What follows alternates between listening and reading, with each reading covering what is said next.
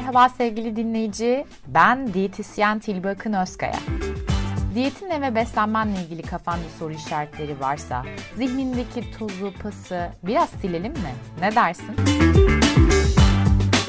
Beslenme konusundaki bakış açını değiştirmek, daha sağlıklı bir hayata birlikte ilerlemek için aslında buradayım.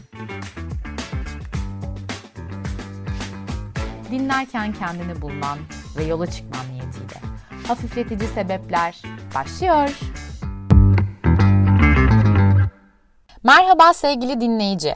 Bugün hafifletici sebeplerdeki bölümümüzde her seferinde diyet serüvenine başlamanı engelleyen, başarısızlıklarını sana bir bir hatırlatarak üzerinde hakimiyet kuran insanları veya kendi iç sesini konuşacağız. Kendi yoluna bazen nasıl taş koyabildiğini, kendini nasıl demotive edebildiğini veya başkalarının bir sözüyle nasıl motivasyonunun düştüğünü masaya yatıralım istiyorum. Kilo herkesin derdi biliyorsun ama kilo verme girişimi hepimizin artık hem konuşmak istemediği hem de çok konuşmak istediği bir konu. Gel bunu detaylı bakalım. Hazırsan başlıyorum. Diyet kelimesi çoğu insan için rahatsız edici bir kelime artık. Çünkü diyette olmak demek hayattan zevk almamak, istediğini istediğin zaman istediğin kadar yiyememek, özgür olmamak, dikkat ettiğin halde kilo verememek, kilo verdiysen bıraktığında alacağını bildiğin, daha önce deneyimlediğin hem bir başarı hem de bir başarısızlık öyküsünü tanımlıyor senin için. Hepimiz için bu böyle. Bu konuda çok tecrübeliyiz. Hayatımda hiç diyet yapmadım, şey yapmayı da düşünmüyorum, diyet yapmaya hiç ihtiyaç duymuyorum diyen insan sayısı bence bir elin parmaklarını geçmez. Hatta yok denecek kadar azdır. Her sohbet masasında mutlaka diyete yeni başlamış, bir dönem diyet yapıp kilo vermiş yaptıklarını anlatan, diyetini o gün bozmuş ama hani vicdan yapan veya sağlıklı beslendiğini düşünen, fit olduğu için ben şunu yaptım, ben bunu yaptım, sen bunu yapma deyip, insanları yedikleri üzerinden değerlendirip, bir güzel yargılayıp, azıcık bile olsa rahatsız olmayan insanlar vardır. Sen de fark etmişsindir bunu. Belki de bunlardan biri sensin. Hani kim bilebilir? Belki bu bölümle kendini de fark etme fırsatı bulursun. Şimdi ben de beslenme uzmanı olduğum için her masada, bakın istisnasız her masada, ailemle, arkadaşlarımla, hiç tanımadığım insanlarla, yeni tanıştığım insanlarla sürekli diyet muhabbeti içerisindeyim. Tırnak içinde söylüyorum.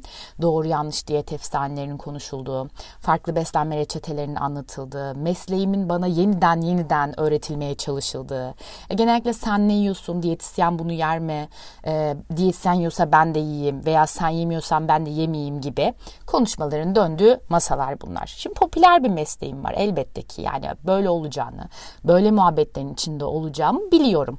Çoğu zaman bu muhabbetlerde olmaktan memnunum ama çok sık duyduğum cümleler beni bu bölümü yapmaya, kaydetmeye zorladı. Gel sana bu cümlelerden birkaç tanesini söyleyeyim. Mesela en çok kurulan ben diyetteyim canım tatlı yiyemem yemiyorum. Hamburger yemiyorum siz yiyin. Ya da yarın diyete başlıyorum. Yarın olmadan bence yediğim, istediğim her şeyi ben şimdi yiyeyim. Çünkü diyette yiyemeyeceğim için e, şimdiden hazırlık yapayım diyete en azından canımın çektiği şeyleri diyete başlamadan yiyeyim. Ya da ben diyet yapmıyorum ya o kadar çabaladım ki artık yani olmuyor kilo veremiyorum ve bıraktım ya akışına bıraktım diyen bir grup var. E, diyet olayı çok saçma. İşte hareket etmeden, spor yapmadan yaptığın diyetler çok mantıksız ve aslında diyet olayı çok mantıksız. Hareket etmiyoruz abi biz tembel bir milletiz deyip işin içinden çıkan bir insan modeli var. E, ekmeği kestim işte sadece yemeğin yanında bazen bulgur pilavı yiyorum. Dolmayı bulgurla yapıyorum. Biliyorsun pirinç çok zararlı, çok şekerli bir şey, yenmemesi gereken bir şey e, gibi e, öğütler veren insanlar var. Daha iyi olduğunu düşünen, daha verimli olduğunu düşünen önerilerde bulunan insanlar var.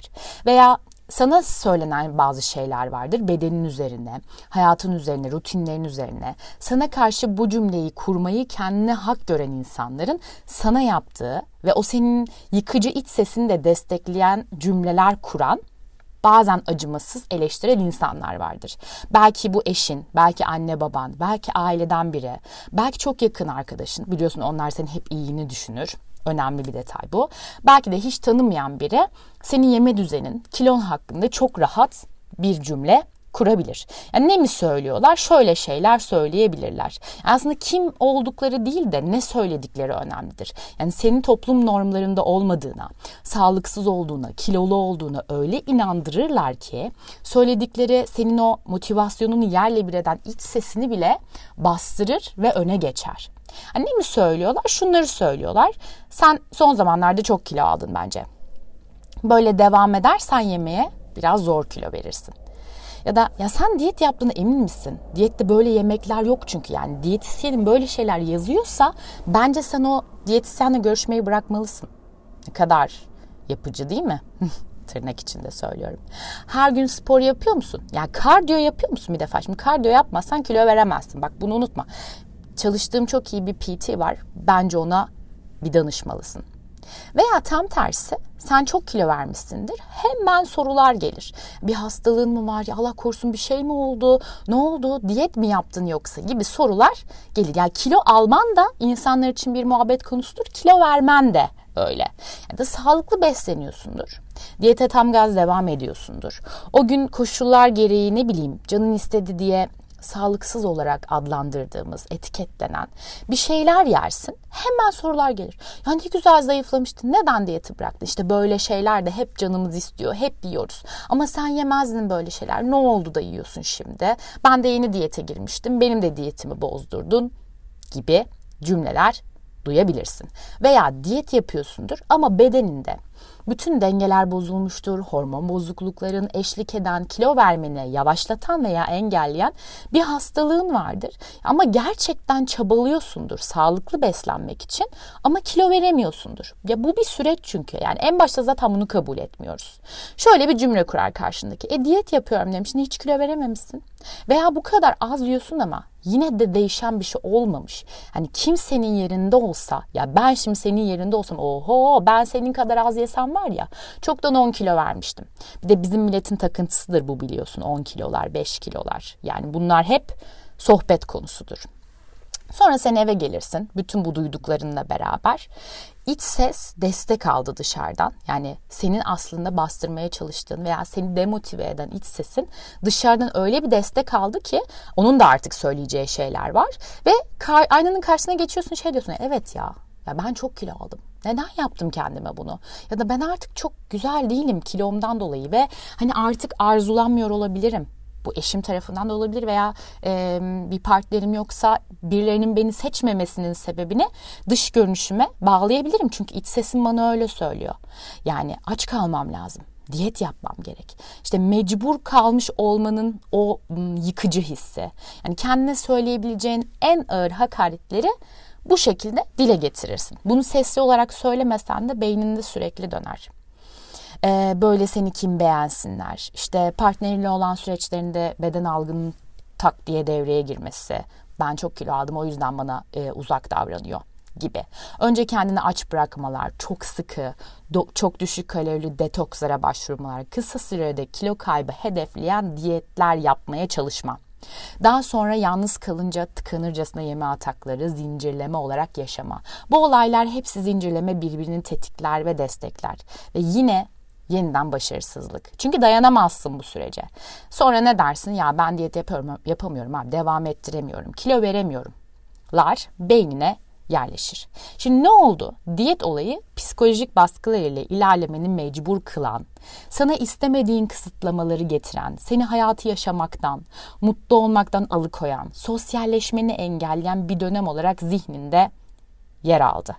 Yani çevrenin de etkisiyle aslında bunu kendin, sen kendine yaptın. Neden yaptın? Çünkü diyetin bir dönem çözüm getiren ve bazen de hiç çözüm getirmeyen bir durum olduğunu düşünüyorsun. Ve bunu düşünmen de sürpriz değil çünkü bu deneyimledin. Yani hep kısa süreli çözümler aradın ve bundan pes edip kilo alma verme döngüsüne girerek başarısızlıklarla bu düşünceni destekledin. Hem de yani ne destek?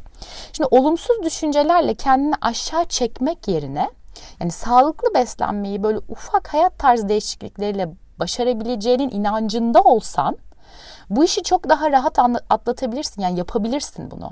Benim danışanlarımla olan diyet sürecimin neredeyse ilk ayı, ikinci ayı kafasındaki diyet etiketlerini değiştirmekle, yanlışlarını düzeltmekle geçiyor. Şimdi temeli sağlam olmayan bir yapı her zaman yıkılmaya mahkumdur. Beslenme temellerini ve davranışlarını oturtmak da ve insanlara rağmen bak insanlara ve kendine rağmen bir düzen içerisinde hayatına devam etmek zaman istiyor. Ya bu bir hafta, iki hafta, üç hafta veya bir ayla olabilecek bir şey değil maalesef. Önemli olan şu, şunu çok net bilmelisin.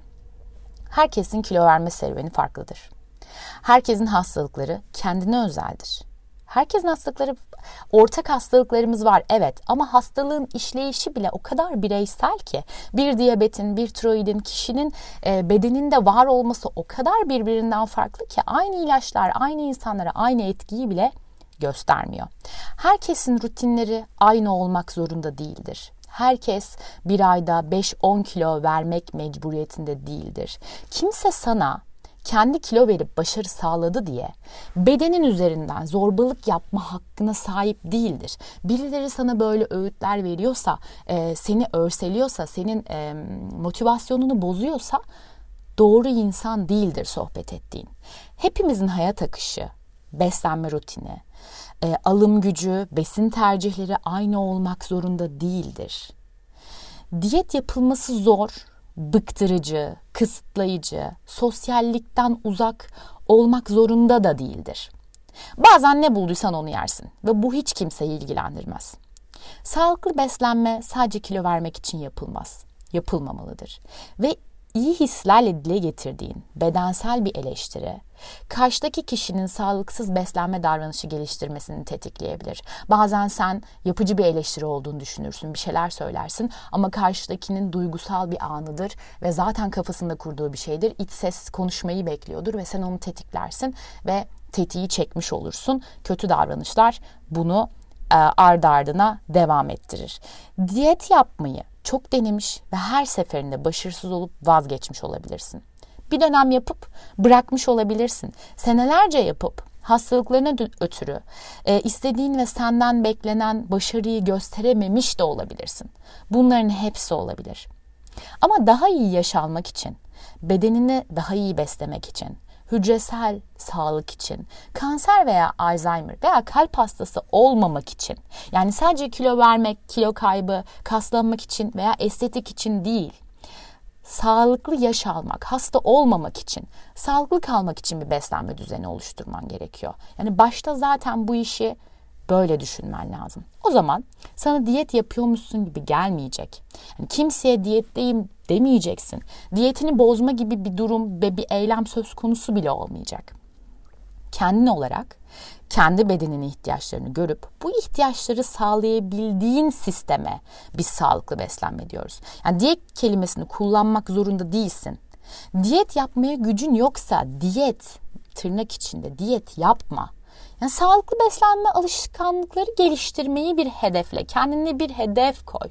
Zaten gerisi gelecektir. Diyet yapmaya mecalin yoksa bu olaya diyet olarak bakma. Bu olaya tamamen hayat tarzı değişikliği olarak bak. Hayatın boyunca devam edeceğin bir şeyi bir haftada sağlayamazsın. Güzel şeyler her zaman zaman alır. Kendine iyi bakıyorsun. Görüşmek üzere.